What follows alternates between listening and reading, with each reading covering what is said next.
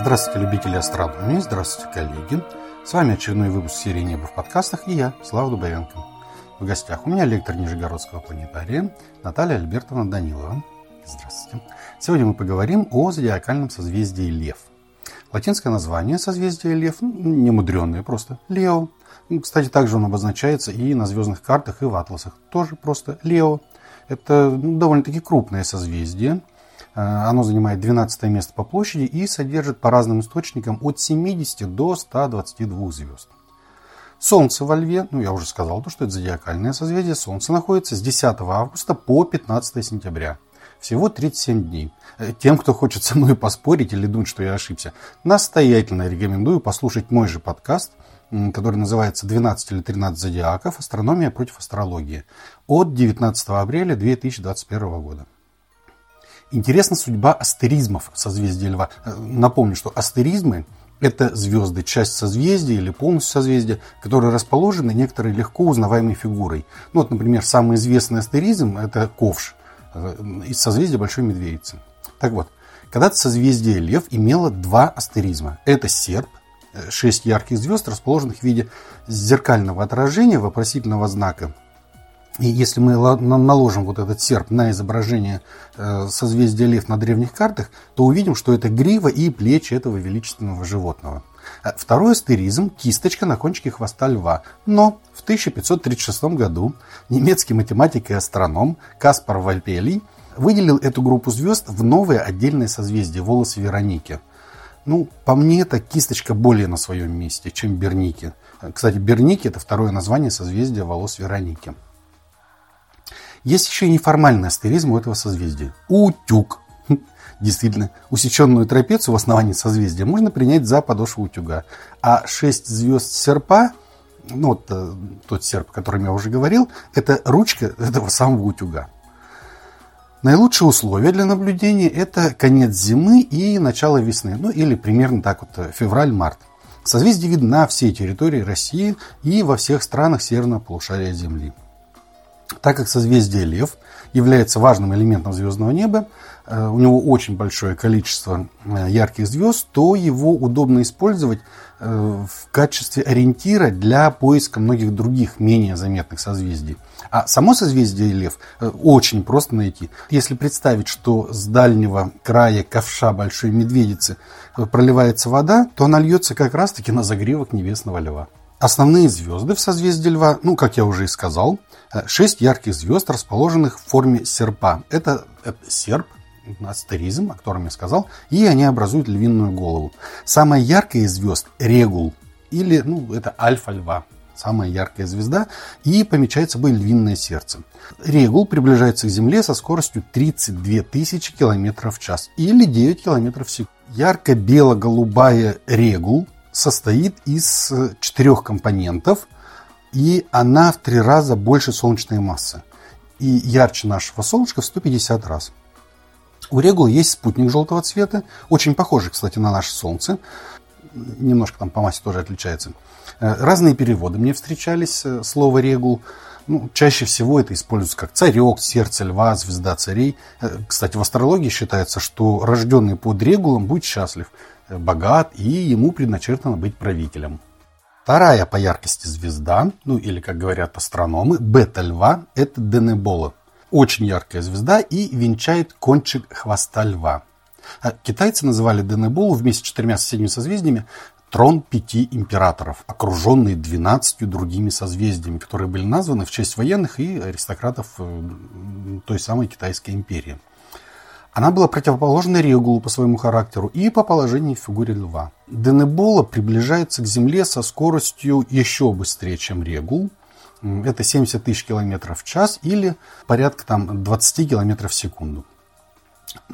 Звезда, третья по яркости в своем созвездии, и масса ее больше солнечной всего-навсего в два раза. От Земли она отдалена на 36 световых лет. Ну, в общем-то, не так уж и далеко. Денебола в астрологии не была благоприятным знаком. Ну, то есть вот, вот астрологам мало того, что людям морочить голову по поводу созвездия, так они еще и одно созвездие разделили на два. Значит, Регул родится царем, а тот, кто родился под Денеболой, будет несчастлив и вот ему Денебола обещает э, всяческие беды и позор. Ну ладно, оставим этих астрологов, веселых ребят. Гриву льва украшает золотисто-желтая альгиеба. Она состоит из двух звезд, это двойная звезда, и обе они синхронно вращаются, находясь от нас в 126 световых годах. Э, в гриве еще красуется белоснежная Адхафера, радиус которой в 6 раз превышает солнечный. Э, название Аль-Гиеба происходит от арабского Аль-Явах, что означает лоб, хотя, вопреки этому значению, звезда в действительности является гривой льва. И, кстати, латинское название этой звезды – Джуба, что в переводе означает грива. Звезда Зосма. Она украшает собой бедро зверя. Имеет большую массу, чем Солнце. Но Зосма будет жить меньше, чем наше Солнце и в следующие 600 миллионов лет превратится в оранжевого или красного гиганта. Затем закончит свою жизнь как относительно массивный белый карлик. Ну вот, мы не астрологи, но предсказываем вот такую судьбу для Зосмы. Помимо этих основных, самых ярких звезд созвездия Льва, имеется множество других звезд, но уже не таких ярких. Большинство из них можно наблюдать только с помощью профессионального астрономического телескопа. Таких звезд около 120. Опять-таки, я говорю, что около 120, потому что все зависит от мощности аппаратуры, через которую мы пытаемся сосчитать количество звезд созвездия Льва. Как я уже и говорил, э, созвездие Льва довольно-таки яркое. Оно легко находится на звездном небе и состоит из ярких, хорошо видимых звезд. Поэтому четыре звезды из этого созвездия занесены в морской астрономический альманах Института прикладной э, астрономии Российской Академии Наук как навигационные звезды. Вот, выговорил. Это известная уже нам э, звезда Царек, ну, то есть Регул или Альфа Льва – Э, она расположена почти на линии эклиптики. Регул – ближайшая яркая звезда к эклиптике, из-за чего постоянно перекрывается Луной. Иногда Меркурием и Венерой. Ну, красивое такое зрелище бывает.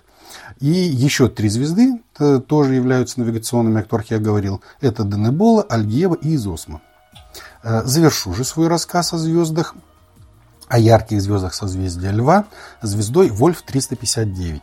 И это очень слабый красный карлик, его яркость всего 13,5. Напомню, что э, считается звезды до шестой звездной величины видны невооруженным глазом. Дальше уже необходимо э, какое-то оборудование. Э, расстояние до нее всего 8 световых лет. Это пятая по удаленности от Солнца звезда, ну, практически наша соседка.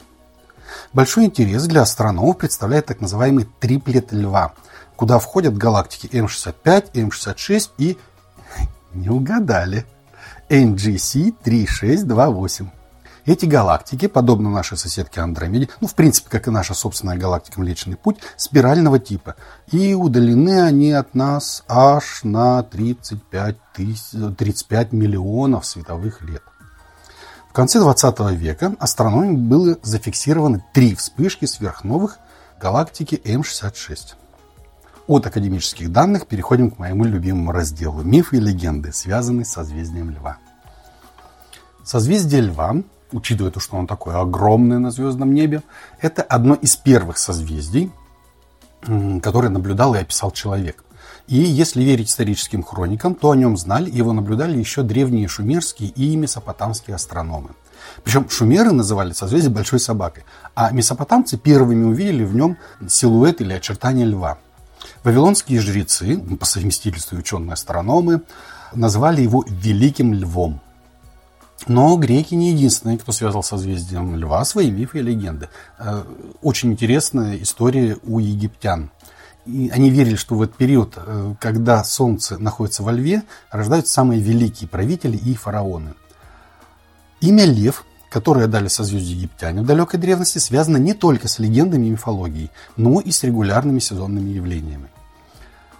В Древнем Египте, когда по ночам в марте и апреле высоко над горизонтом, почти в зените, начинали блестеть звезды созвездия Льва, наступал период ужасной жары. Высыхала даже плодородная долина реки Нил, почва трескалась из-за адского зноя. В это время по ночам в пустыне слышалось страшное рычание львов – которые скитались в поисках добычи. Ну, никто не осмеливался туда выходить. И пустыня превращалась в царство львов. Так повторялось с года в год, и поэтому древние египтяне назвали ту часть звездного неба, которую они видели в это время над, над горизонтом, вот высоко в небе, именем льва. Так на звездном небе появился царь зверя лев. Но наступало время, и река Нил разливалась. Сохранились изображения, на которых из пасти звездного льва вырывают потоки воды. Кстати, интересный факт, что именно отсюда и пошла традиция сооружать фонтаны в виде львиной головы, изливающей водяные струи. Скажу честно, я этого не знал. При подготовке подкаста столкнулся с таким фактом. Доподлинно неизвестно, какие именно картины рисовало воображение древних египтян на звездном небе во времена строительства Большого Сфинкса. Вполне возможно, что его образ э, создан на основе звезд созвездия Льва. Те из вас, кто был в Египте, можете вспомнить очертания сфинкса и посмотреть, как нарисовано созвездие Льва. Действительно, они похожи. И еще несколько слов о Египте. Ну, соответственно, созвездие Лев. На стеле Мернептаха на обратной стороне гранитной стелы, стелы, которая была установлена еще фараоном Аменхотепом III. Среди зодиакальных созвездий есть созвездие Льва. Стела датируется 1400 годами до нашей эры. Считаем. 1400 лет до нашей эры и 2020 ну, 20, э, лет нашей эры.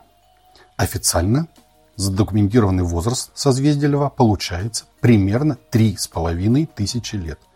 Это официально задокументированный. Что же касается вавилонян и персов, то у них лев ассоциировался с огнем, поскольку во время периода льва было особенно жарко. Римляне использовали точный перевод лева, но, как обычно, существовали многочисленные поэтические варианты, в первую очередь связанные с мифом о первом подвиге Геракла и немейском льве. Э, эту легенду чуть позже расскажет наша гостья из Нижегородского планетария Наталья Альбертовна. А, вернемся пока к римлянам. Э, это созвездие они называли Лев Геркулеса, Геркулесово созвездие, ну или по месту развития событий э, Немеец, Ужас Немей и Немейское чудовище.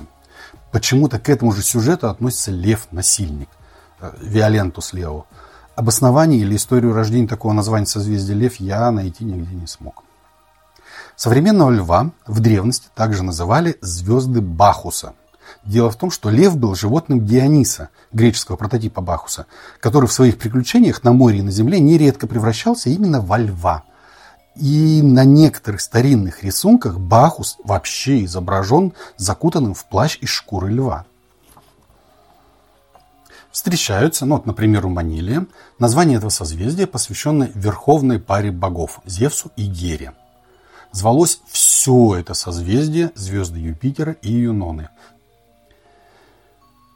В русском же языке впервые это созвездие, кстати, именно как созвездие Лев – никак иначе, упоминается в рукописи XI века, изданной Антоном Семеновичем Будиловичем, э, русским филологом и славянистом э, в начале XX века. Рукопись называется «13 слов Григория Богослова» в, в древнеславянском переводе. Вообще в христианстве лев изначально астрологический знак, а затем уже созвездие, ассоциировался с апостолом Фомой. Да-да, тем самым неверующим. В средние века считалось, что лев – это лев пророка Даниила – ну, здесь, правда, то ли один из тех, что его не съел в львином рву царя Дария, то ли из пророчества самого пророка. Средние века прошли, и уточнить теперь не у кого. В небесной Геральдике Эрхард Вейгель в 1689 году предлагал заменить все существующие созвездия на гербы государств, царствующих домов, гильдии и тому подобное. По Вейгелю лев это должен был быть трехбашенный замок золотого цвета, который олицетворял Испанию. Китайском кунге или учении о зодиакальных знаках присутствует лошадь. Она же созвездие лев и входит в состав самой древней части красной птицы. Она составляет также созвездие перепелиный огонь. Но в 16 веке китайцы официально приняли созвездие лев название. И пространство между ним и Девой именовалось Тайвей или Шаовей, а западная часть льва вместе с малым львом называлась желтым драконом, ползущим вверх, он отмечался цепочкой 10 звезд от Регула до, ну, до, до, до Серпа. Это была также еще одна небесная колесница императора Китая. В Аравии созвездие уже было известно как огромный лев или Асад. занимающий более трети неба, в котором э, звезды Арктур и Спика, это из других созвездий, конечно, э, были большими берцовыми костями. Регул – лбом, головы близнецов Полукс и Кастер – это одна из передних лап, э, малый пес – другая лапа, а ворон – задняя часть. Вот такой вот огромадный лев, практически на треть звездного неба. Древние врачи считали, что когда Солнце находится в созвездии Льва, все лекарства превращаются в яд, и даже баня приносит вред. А те, кто умел предсказывать погоду, заявляли, что гроза в это время предвещает мятежи, грабежи и гибель великих людей. Вообще легендов и мифов, связанных с этим величественным красивым созвездием, у каждого народа ну, просто не счесть. Но давайте я попрошу Наталью Альбертову из Нижегородского планетария рассказать классическую древнегреческую легенду. Наталья Альбертовна, вам слово. Мифология греков связывает созвездие Льва с первым и одним из тяжелейших подвигов Геракла – Царь Еврисфей поручил Гераклу убить немейского льва и принести его в Микена. Этот чудовищной величины лев, порожденный Тифоном и Ехидной, жил около города Немеи на северо-востоке Пелопоннеса и разорял окрестности. Геракл смело отправился на опасный подвиг. Прибыв в Немею, он увидел опустошенную и выжженную землю. Все живое попряталось по домам – Никто не мог ему даже указать, где находится логово страшного льва. Тогда Геракл отправился разыскивать льва в горы. Уже к полудню герой достиг склонов гор. Вокруг не было ни единой живой души, ни земледельцев, ни пастухов. Все живое бежало из этих мест в страхе перед ужасным львом. Долго искал Геракл по лесистым склонам гор и в ущельях его логова. Наконец, когда солнце уже стало склоняться к западу, отыскал его в мрачном ущелье. Оно находилось в громадной пещере, которая имела два выхода. Геракл заварил один из них огромными камнями и спрятался за ними. Стал выжидать чудовище. Наступили сумерки, и из пещеры с ревом показался гигантский лев с длинной косматой гривой. Геракл натянул тетиву своего лука и пустил одну за другой три стрелы во льва но стрелы отскочили от его шкуры. Она была тверда, как сталь. Грозное рычание льва раскатилось громом по горам. Озираясь по сторонам, лев стоял в ущелье и горящими яростью глазами искал того, кто осмелился пустить в него стрелы. И вот он заметил Геракла и бросился на него одним громадным прыжком как молния сверкнула в руках Геракла палица и обрушилась ударом на голову льва. Тот, оглушенный, упал на землю. Тогда Геракл бросился на него, обхватил могучими руками за шею и сжал так сильно, что задушил. Взвалив на плечи огромного зверя, Геракл отправился в Немею победителем. Там он принес жертву Зевсу и учредил в память о своем первом подвиге Немейские игры – во время которых во всей Греции прекращались войны и царил всеобщий мир. Когда царь Микен увидел убитого Гераклом льва, он побледнел от страха и понял, какой нечеловеческой силой обладает герой. Еврисфей так испугался мощи Геракла, что даже запретил ему приближаться к воротам Микен, а доказательства исполнения его дальнейших поручений приказал показывать у городских стен – Великий громовержец Зевс превратил немейского льва в созвездие и оставил сиять на небе, чтобы напоминать людям о подвиге своего сына Геракла, который избавил людей от этого страшного бедствия. Спасибо, Наталья Альбертовна. В созвездии Льва находится радиант одного из главных метеорных потоков – Леониды. Помните, да, то, что я говорил, что лев по, по латыни называется Лео, вот отсюда и Леониды. И его сила меняется от, э, ну, как каждый год, от года к году она меняется. Поток наблюдается с 14 по 21 ноября каждого года. Впервые этот поток увидели около 137 года нашей эры. И, согласно Теофану Византийскому, его наблюдали в ноябре 472 года в Византии. Но профессор Ньютон, величайший специалист по метеорам, э, начал свой список Леонид с 902 года, арабского года звезд – они появились в ночь, когда умер царь Ибрахим бен Ахмад. Ньютон писал, мы увидим, что эти метеорные дожди случаются с интервалом в третью часть столетия, что они наблюдаются в определенный день и что этот день постоянно перемещается по календарю со скоростью примерно один месяц за тысячу лет. Так оно и оказалось. Метеорные частицы потока Леонид движутся по замкнутой орбите вокруг Солнца, но распределены они неравномерно, и в одной его части образуется плотное облако.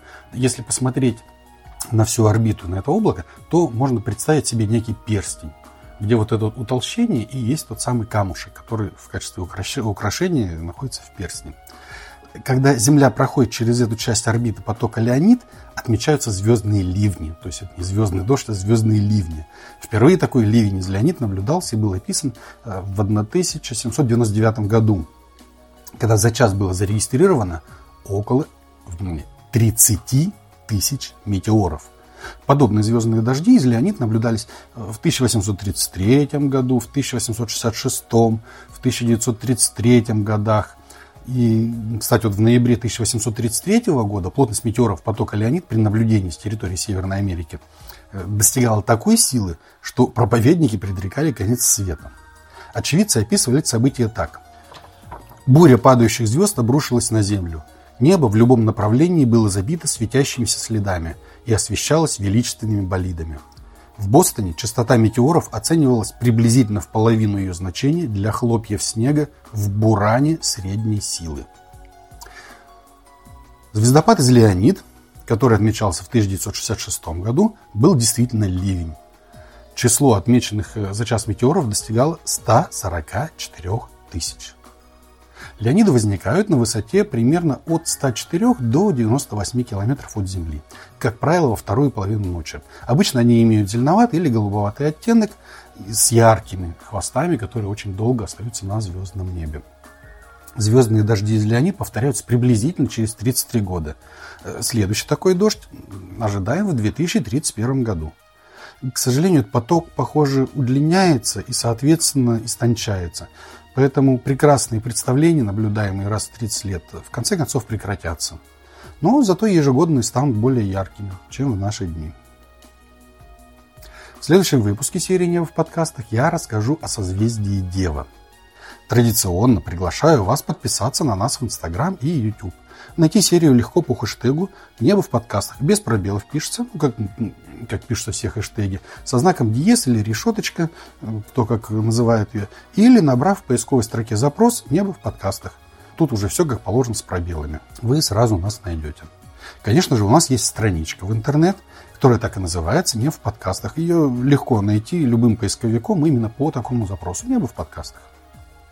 Лучше всего с созвездием э, знакомиться, конечно же, в планетарии. А на звездном небе потом уже закреплять полученные знания. И в любом планетарии, конечно же, в планетарии Нижнего Новгорода, из которого сегодня моя сегодняшняя соведущая, вам всегда рады и с удовольствием в звездном зале покажут созвездие Льва и расскажут, как его находить. А в конце зимы вы проверите свои знания на звездном небе. Напомню, наилучшие условия для наблюдения Льва – это в феврале, в марте. А, а пока... Пока-пока. Еще услышимся. Ваш Слава Дубовенко.